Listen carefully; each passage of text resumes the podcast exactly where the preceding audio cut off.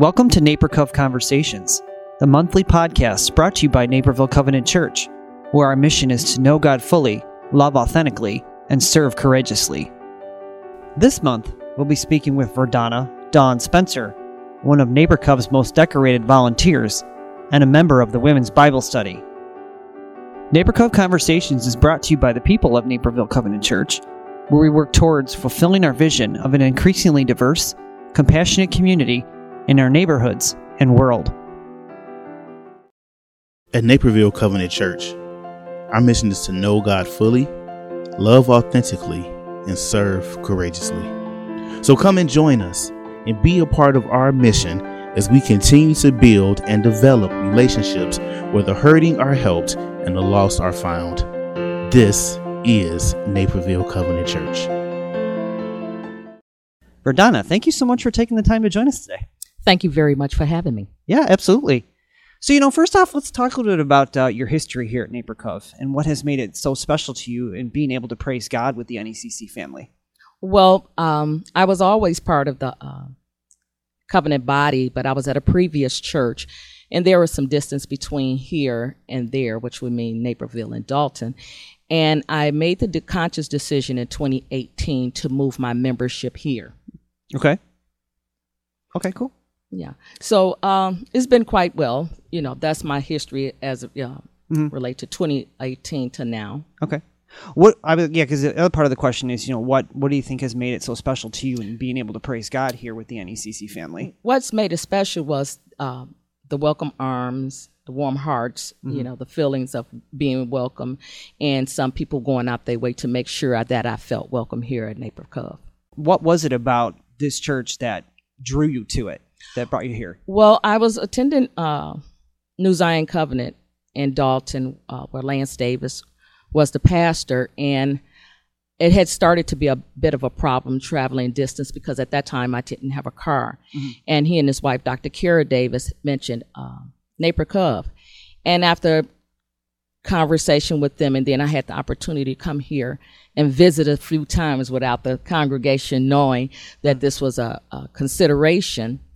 Uh, after about maybe two and a half months of just visiting, um, I then asked my church for the letter of transfer from New Zion over here to Naper Cove. Okay. So were you originally from that area or?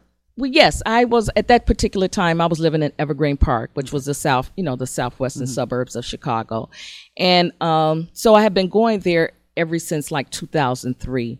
So I had been there a while before I made the transition here in 2018. Okay, very cool. You know, so being one of NECC's most active volunteers, you know, what do you enjoy most in contributing your time to the church and the Lord in this way?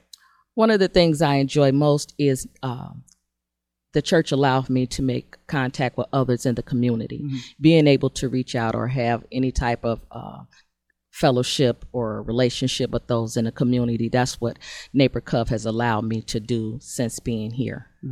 Very cool.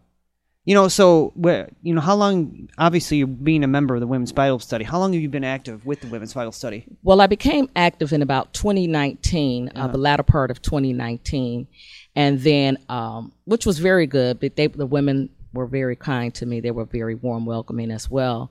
And then, uh, around the time COVID hit in 2020, we went strictly to Zoom, and I was able to be part of the women's Bible study uh, on a weekly basis via Zoom. Okay.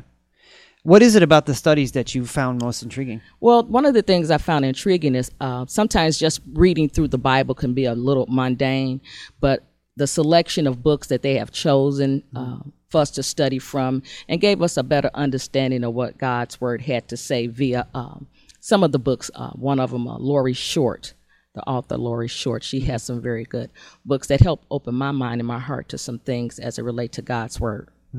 I was going to say it was kind of an off topic. Would you say that that's the w- books by Lori Short have been the ones that have been the most inspirational to you, or are there any others that you can think of that have? been- Yeah, another one was Lysa TerKeurst. Uh, We did several books by Lysa TerKeurst, and one of those books was uh, I Am, and it talks Okay. about the seven I Ams in the Bible, which is all in the book of John, and that was a very um, eye-opening book as it relate to who God is to us and a, on a personal level. Very cool. Cool.